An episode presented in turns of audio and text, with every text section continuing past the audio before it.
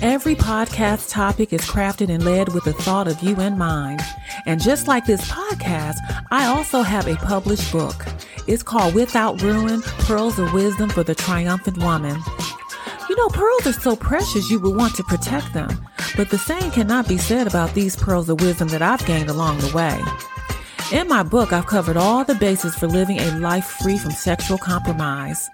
I want you to have these pearls, and I want you to pass them on to others around you.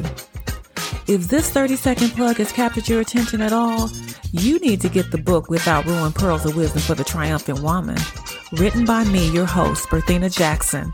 Head to amazon dot com to get your copy.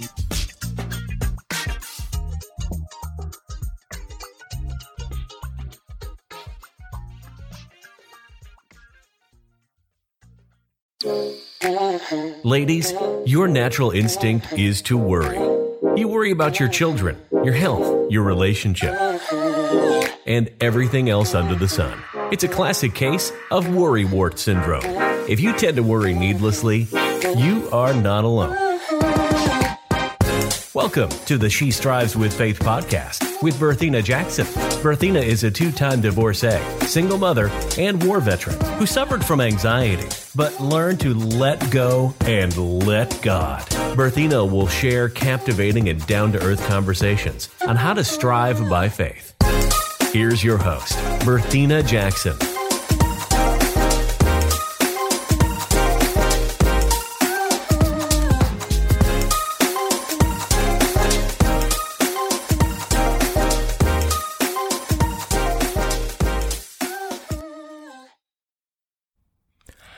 Hello, hello, everyone. Welcome back to the She Strives with Faith podcast. How are you? I hope that you are having a great week.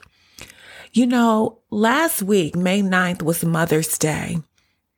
And I do hope to all the mothers out there that you had a wonderful Mother's Day. I hope that your children or your husband showered you with love and affection, and they treated you like the queen that you are. I hope that they showed you nothing but appreciation. That's what it was for me. Um, I had a wonderful Mother's Day. My daughter came to visit with both the grandkids, and we just had a blast. And now my son is home from college. So I'm just a happy mother right now.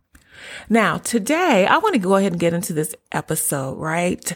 I want to talk about teenage daughters, okay? Um, I titled this, My Teenager Daughter is Driving Me Crazy, okay? And listen, growing up female is not easy. So let me ask you, are you a mother to a teen daughter? Do you have nieces who are teenagers? Perhaps you have a goddaughter. Maybe you are a guidance counselor at high school or a Girl, Girl Scout leader, or you're involved in teen church. Regardless of whether she is your biological daughter or adopted daughter or spiritual daughter, you impact her life in a positive way. Now, I want to share some things that you need to know about adolescent girls. You may already know this, so I definitely don't want to um, insult your intelligence. I just want to share my perspective because I do have um, a daughter Um, who I raised up, and she's grown and living on her own, but she was once a teenager. So we know that our teenager daughters, they struggle. And listen, the struggle is real. A teenage girl's volatile emotions can seemingly toss her and you like a hurricane. You see, when a scary external world and a turbulent internal world collide, the result is sometimes overwhelming and confusing. Being a mother to a teeny bopper is rewarding, but challenging. And if she's a girl, oh my gosh, it gets tense. You know, there will be times when you will want to pull your hair out from the roots. She will drive you crazy with all her emotional ups and downs. You see, when you combine the hormonal changes that she's going through with the everyday stuff that teenagers worry about, such as homework, you know, the stress from S A Ts and A C T tests, passing school exams, fickle friendships and college decisions. Should I stay at home and get free meals and laundromat services? Or should I go as far away from my parents as possible? Thinking about all that I went through with my daughter, I wondered, how did I get through twenty years of emotional ups and downs? I gotta tell you, praying, that's what got me through. Praying that I could carry out Ephesians chapter four, verse two, which says, with all lowliness and gentleness, with long suffering, bearing with, I substituted the word, our daughter, and one another in love. That's how I got through it. Praise God. She's grown and living her own life now. So yesterday I read a quote and it said, I don't think you understand how these hormones work. You're going to make me do something that I'll end up on the news. And so I just, I just giggled and laughed when I heard, when I read that quote, because I know that feeling all too well. I too was a teenager once upon a time. So you know what? I ask, I ask myself, and I ask you as well, what can you do to protect your relationship with your daughter? How do you guide her through the chaotic times and assure her that you are truly on her side? Well, the answer to that, in my opinion, you keep parenting with love and compassion. Become her ally and not her enemy. Work on finding out how you both can experience life-changing growth, even in the midst of the emotional ups and downs. Yeah, I know. You've got a daughter and she is driving you crazy. I get it. Hang in there. It'll all get better by and by. Okay, so let's get a little bit, little bit more into this conversation about our teenage daughters. You know, her world reflects the adult's world, only it's more intense, dramatic, extreme, and less controlled. I like what Rosalind Wiseman had to say. Rosalind Wiseman, author of Queen Bees and Wannabes, said this in her book. Her friendships with other girls are a double-edged sword. The friendships are key to surviving adolescence, yet they can be the biggest threat to her survival as well. End quote. What Rosalind said is so true. I mothered a teenage girl, and I remember those times when she was off and on with her friendships. There were times I intervened, and other times I kept my mouth shut. Rosalind, girlfriend, I totally agree with you, and I'm glad those days are over. Well, not exactly. My daughter is still just a tad bit emotional. But listen, I am too. Okay? I'm still a woman, so I still get emotional. Now, here's something else. Although I have a degree in social psychology, and I have read many self-help books and sociology and psychological textbooks, it still surprises me when I hear about the overriding importance of friendships to adolescent girls. Here's a true story, and I've changed the name of the person to, you know, kind of protect the person's identity. Kelly's parents are going through a divorce, a messy divorce. Kelly is a child of a friend who's been in the middle of a custody battle for several months, and she witnessed her parents' poor behavior. When I talked to Kelly, I expected to hear about her parents' custody battle and the, the fights that they have, the divorce, and other aspects of a terrible divorce. But, you know, she began by telling me she was having a lot of problems with her friends. That was surprising to me anyway.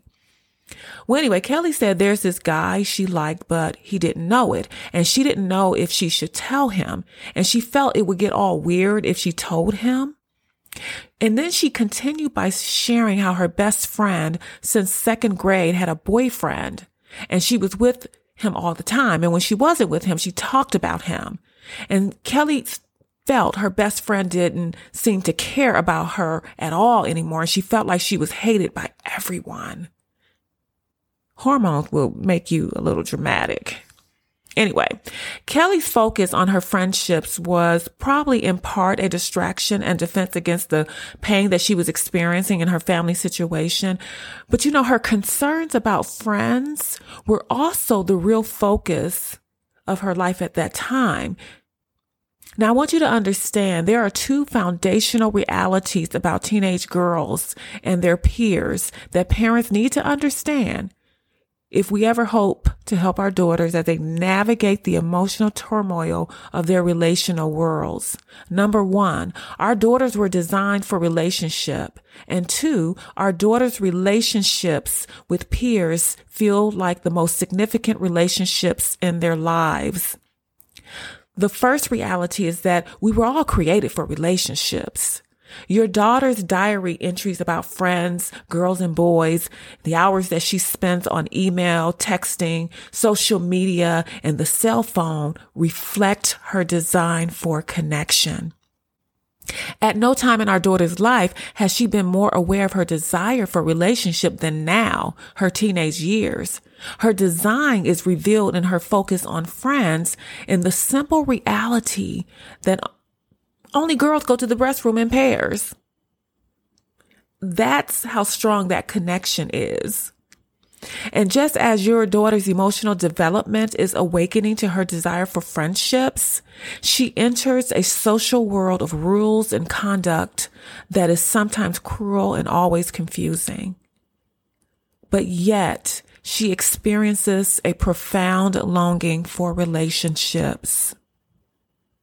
The second reality is that during their uh, teen years, girls view their relationship with their friends as the most important relationship in their lives. Did you hear me? It is the most important relationship in their lives. They experience intense connections, loyalty, and heartbreak during these tumultuous times in which they have banded together. These intense connections can confuse parents, make mothers feel passed over or left out, or tempt parents to dis- to dismiss the significance of these relationships as merely part of teenage drama. I remember coming home from school one afternoon, and when I walked in the door, I slammed my book bag to the kitchen floor. My mom said, "How was your day?" My response was horrible. My day was horrible. And I really don't want to talk about what happened today, Mom. Now, I'm sure my mother was a little confused and didn't really know what to say, because she turned around and walked into the living room to watch her favorite television show. And she just left me to my own defenses. She she wasn't ready to deal with it. Does this sound familiar? Have you wondered if you should run after your daughter and risk disconnection by invading her privacy, her space? Do you ignore her mood and distance yourself and dismiss her pain of the moment? That's what my mom did.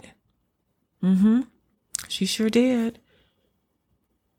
Do you knock on the bedroom door and lecture her about her attitude and risk disconnection by placing yourself above her struggles? Or do you tell her that you're sure, you're absolutely positive God will work everything out if she just will trust him? If she would just give her heart to God, it would, he would work it out. But then you might be risking disconnection by over spiritualizing the situation. Now, let me say something about spiritualizing. I'm not saying that we don't acknowledge that God is able, that he is a waymaker, that he can fix any and everything, that nothing is too big or small for him. What I'm saying is that spiritualizing our daughter's emotional experience can discount her feelings and make us sound self-righteous, as if we have never went through any emotional roller coasters. Sounding preachy can minimize their experiences and break our emotional connection with our daughters. Platitudes often pour automatically from the mouths of well-meaning mothers. Phrases like, God will work everything out, or we just have to trust God to take care of things. And here's another one. God doesn't like an angry spirit. These words and phrases are not as effective as we think they are in the greatest time of our daughter's need. We can go and pray in private for them. That's fine.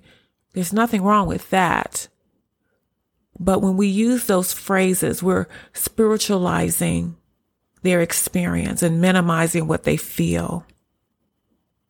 Our daughters may get the feeling that they are bad or feel negative emotions. And as a result, they may not only hide their feelings from us, but shut themselves off from God as well. Spiritual cliches don't address the problem and may create more pain in our daughters rather than bring soothing comfort. If we read through the book of Psalms, notice the full range of emotions expressed by the psalmist. As mothers, after God's own heart, we're called to be present in the midst of the gamut of our daughter's emotional expressions, just as God is present with us in the midst of all we feel.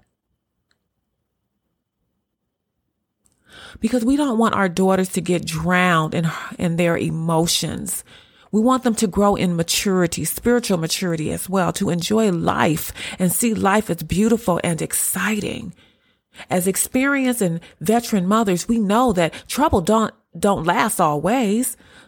It doesn't last always. Joy will come. We'll laugh again. But of course, our daughters are too inexperienced or too emotional to understand this. So we have to encourage them and love them through the rocky times. Why? Because we've been here in this world long enough to know that God has promised in all things, in all things, we will persevere. In all things, we will overcome, because we're, we're women. We're tough cookies. Okay. We can handle it. We are more than conquerors through him, Christ Jesus, okay? And Jesus loves our daughters more than they can ever imagine. And we just, we have to teach them, teach them through this process to be, to be, to be strong, to embrace their emotions, but also with the understanding that things will get better. And when you think about it, all of the responses that come naturally and make sense in the midst of our daughter's emotional angst are potentially disconnecting. But we think because we are mothers, we know what's best. And so we prayerfully and intentionally approach our daughters with compassion. And we've got love written all over our face. And the words coming out of our mouth are words that are meant to lift them up and to edify them and to make them feel better about their situation. Because we genuinely want to know if there is anything we can do to help. And so we boldly, with confidence, knock on their bedroom door, prepared to connect emotionally by asking all the really good questions. But before a single word comes out of our mouth, our daughters let loose with a statement or a phrase, a phrase such as, Mom, didn't you hear me? I don't want to talk to you. I had the worst day of my life. And then she goes on to say, Kim and I are fighting and Derek is going to break up with me. My whole world is falling apart and you're only making it worse. Wow. Now, in my house, my mama probably would have smacked my teeth down my throat. And while she was smacking me real hard in my face, she wagged her finger at me and say, I brought you into this world and I will take you out of this world if you ever disrespect me like that again. But this is not my personal story. It's Kelly's story. And her mother is more understanding and empathetic because she's been there. She can relate. Kelly's words were hurtful, harsh, and unjustified, but not, not completely foreign to her mother, because her mother knew she must have had a really bad day. Haven't we all felt rejected by our daughters? we have. We go to them with our best intentions to help, and they push us away. You know, when my daughter and I were not connecting, I felt crushed. I felt as if I had been let down on several occasions. I felt I had been unfairly accused. And immediately I became defensive. At that moment, I didn't care about connecting. You know, all compassionate attention went out the window, and I launched into my best martyr mother speech. I work all day to take care of you. I go out of my way to make sure you have food on the table, roof over your head, and clothes on your back. And this is how you show your appreciation? Yeah, that was my attempt to take my daughter on a guilt trip, and it was ineffective, a failed attempt. She would cry, raise her voice a few decibels, and she would say to me, she would say very strongly to me, I never wanted you to do anything for me. I don't ask you for nothing. Just forget about it. I don't care. Nothing matters anymore. I hate my life. I'm telling you, it's enough to drive you crazy. Now, I wish I could tell you I rushed over to hold her in my arms, to give comfort to her and tell her I was wrong for not being more caring and giving her time to figure it out. That didn't happen. I pressed onward, full speed into disaster. So my response to her response was, fine, you can just stay in your room and figure out how you're going to take care of yourself with no job and no money. And by the way, let me know how that works out for you. And then I turned around, slamming the bedroom door. As you can see, I don't always practice what I preach, but I hope you would join me in profoundly, in a profoundly simple acknowledgement that mothering a teenage girl is hard, it's complicated, and it's not as cut and dry as it seems. None of us does it right all the time. Lord, help us all. There is something about our daughter's emotional turmoil that pushes our buttons of defensiveness. You see, I went to my room after my unproductive conversation with my daughter, and I prayed for a few minutes. I did some deep breathing. And then I turned on Oprah to see if she had a parenting expert on, on her show to, who would be able to help me to help my daughter. No, but seriously, seriously, um, God knows the stress that teenage girls are under. You know, we don't always seek to understand the specifics behind their emotional explosions. We just want our daughters to get over it. We just want it to be better. But hey, God knows all the details, and we can trust him to work it out. Mm-hmm. We sure can. Our daughter's friendships with her peer group, as I said before, are the most important ones in her life. And it seems like a simple concept, one that mothers forget in the context of mothering and wanting to be an ally in the midst of relational ups and downs. But it's really important for us to remember how important her relationships with her friends are. When my husband and I uprooted and moved from North Carolina to Maryland, I didn't realize my daughter's friendships were really important to her. She might have known her friends for only a few months or years, and maybe they would have drifted apart from one another after high school, but her friendships were really important to her. Her friends might hurt her or leave her out, but they were really important. I might not have liked all her friends or understood their behavior, but they were really important to her. Have I said that enough? Is it sinking in? Her friendships are really important to her. And when I chose my military career over her friends, over my daughter's friends, or dismissed or ignored her relational experiences, she chose her friends over me more often than not.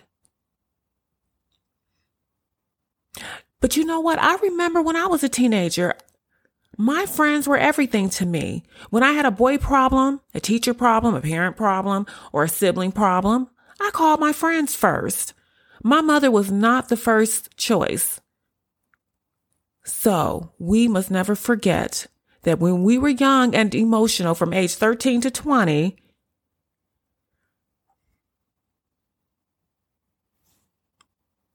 we did the same thing. And, you know, even today, some of us have become emotional drama queens. Let's face it. Even if our intentions are to honor our daughters and their friends, if they are hurt by their peers, we are a witness to their hurt and pain. And yes, we become a bucket for them to dump all those negative feelings. Mm-hmm. If they're having a bad day, we get to hear it. They can drive us crazy. Yes, indeed. So the next time you have a conflict with your daughter, take a few minutes to sort it out. First of all, identify everything you said and felt that was about you and not your daughter. Own it. Second, identify and validate your daughter's feelings and needs.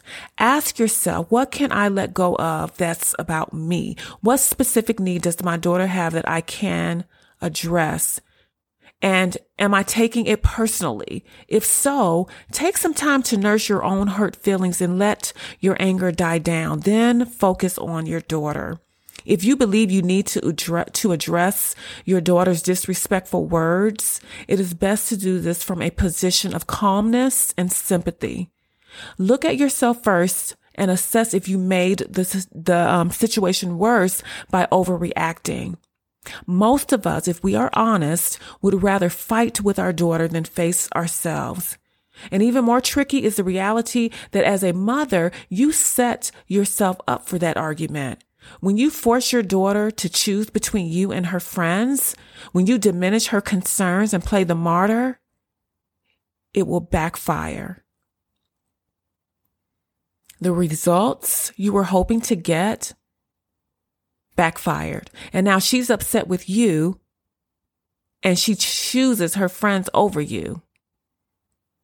No child feels good about choosing against her mother unless they feel they didn't have a choice. Remember what I said earlier? Her friends are really important to her. Now, it's hard for me to say this, but instead of becoming our daughter's ally and developing friendships, we become the enemy. We We create the issue unintentionally at first and then actively. We take the hurtful words they fling at us and we shout our own accusations right back at them.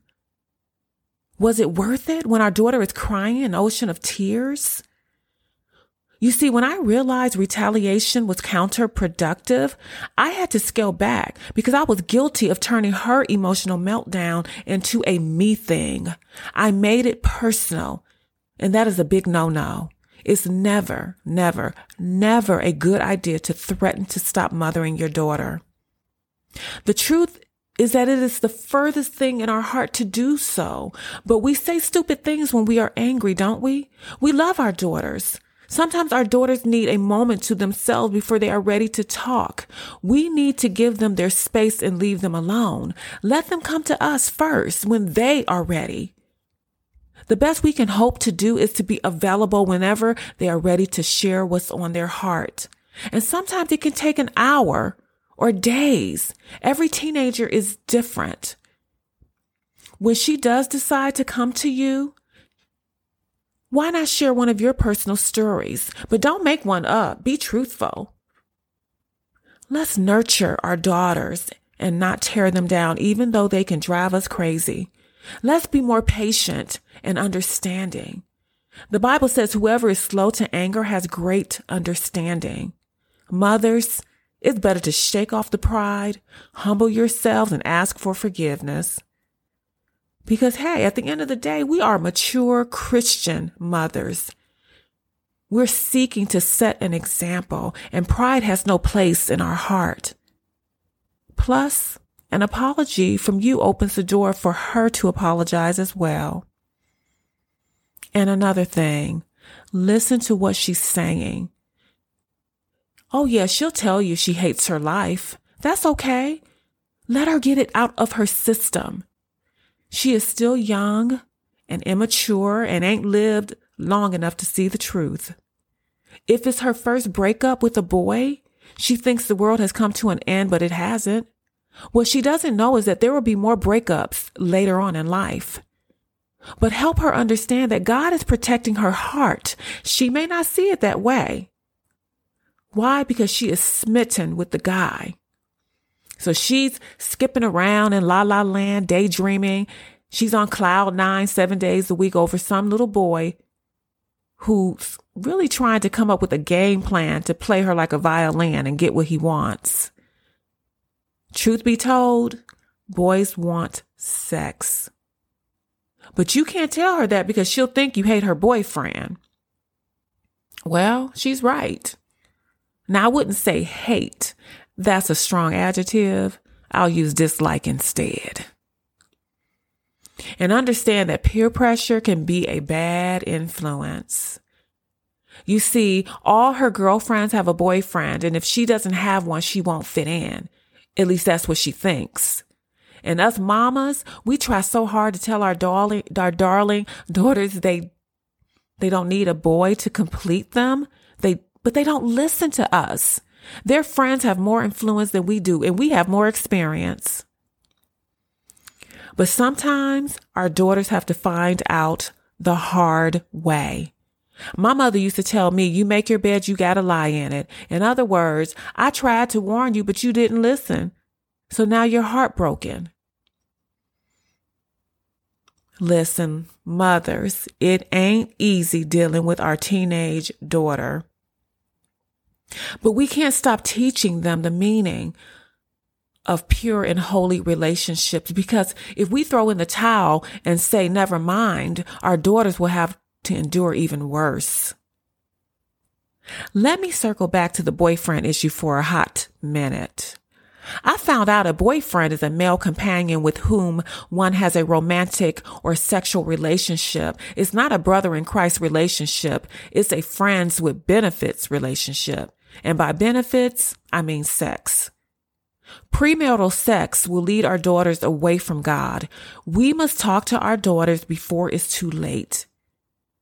But I want you to be strategic. Plan the chat around a mommy-daughter date. Be casual and don't sound preachy, because she needs to hear from you. I wish my mother had told me these bits of wisdom. I'm telling you, it would have saved me from a lot of heartache. Now, as I sit thinking about my own daughter, it took a few hours for her funky mood to go away before she could share the details about her complicated social world. And I am very aware that there are some parts of my daughter's social life, past and present, that she will not tell me. And I'm okay with that. Some stuff I don't want to know. As the saying goes, T M I, too much information. So listen, let me wrap this up. One characteristic of a healthy mother raising a growing adolescent is accepting that there are parts of your daughter's world that are hers and hers alone. You see, there are things that I did in secret, things that I'm sure you did in secret, that your mother will never know. It's only between you and God. My mother does, doesn't know a whole lot of stuff about me. And guess what? She never will. I'm taking it to my grave. And that's all to it. And to all the mothers, anyone who has been instrumental in the life of a girl, when you feel it, feel at a loss to help, get on your knees and pray if you can. Pray and ask God to be a refuge until the calamity has passed. Pray that your daughter will learn to wait on the Lord to renew her joy. You can never go wrong if you ask God to send her godly friends whom they can um, openly share their heart with without fear of it being crushed. Pray that your daughter will have spiritual insight to separate from anyone who is not a good influence.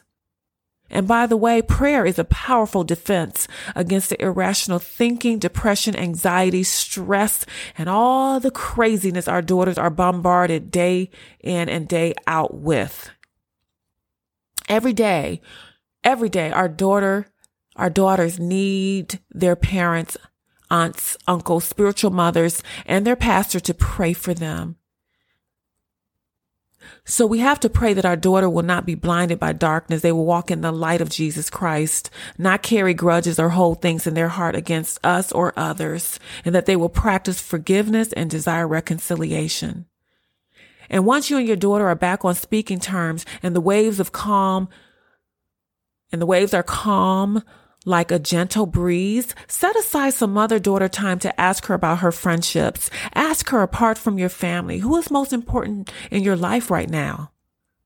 Ask your daughter if she could identify, identify one really good friend that she's comfortable with sharing her heart with. Who would that be and why?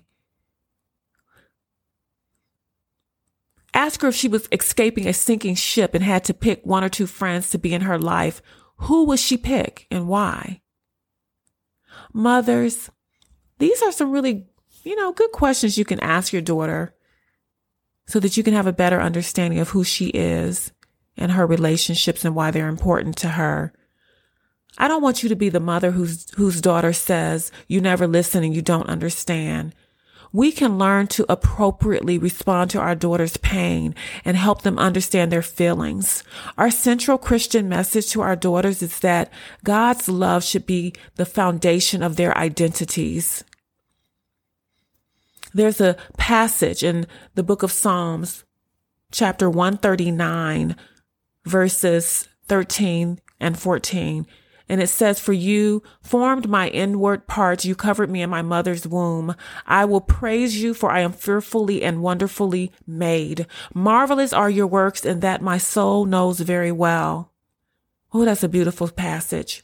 You see, our daughters are so sensitive. They overthink every little thing, and they care way more than they should. But that's what makes their love so strong. And that's what makes us love them even more.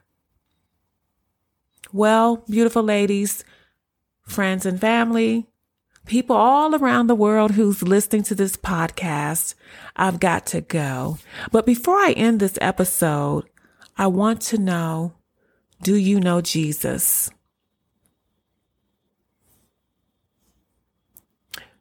Would you like to accept Jesus Christ as your Lord and Savior?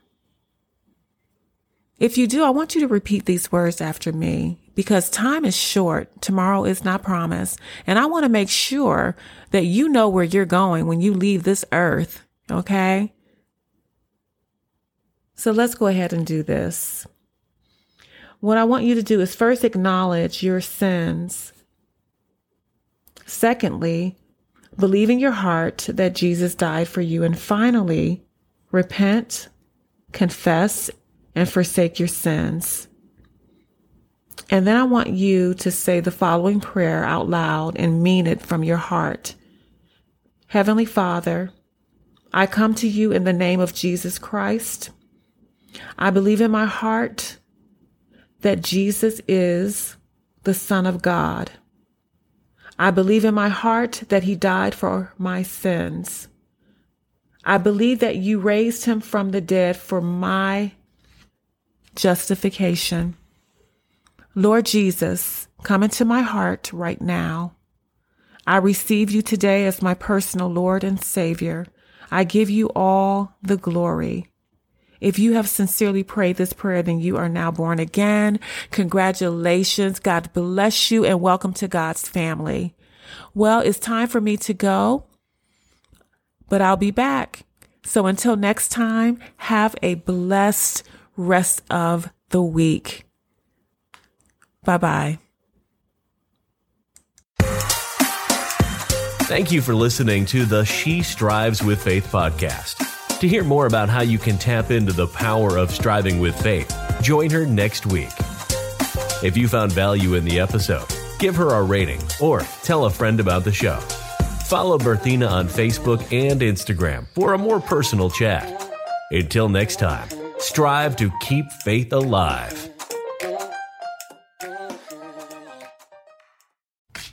Thank you so much for listening. It was really great spending time with you. Once again, I'm Bertina Jackson, author of Without Ruin: Pearls of Wisdom for the Triumphant Woman, purchasable at amazon dot com. Feel free to reach out to me on Facebook and Instagram. I look forward to hearing from you. Till next time, Bertina.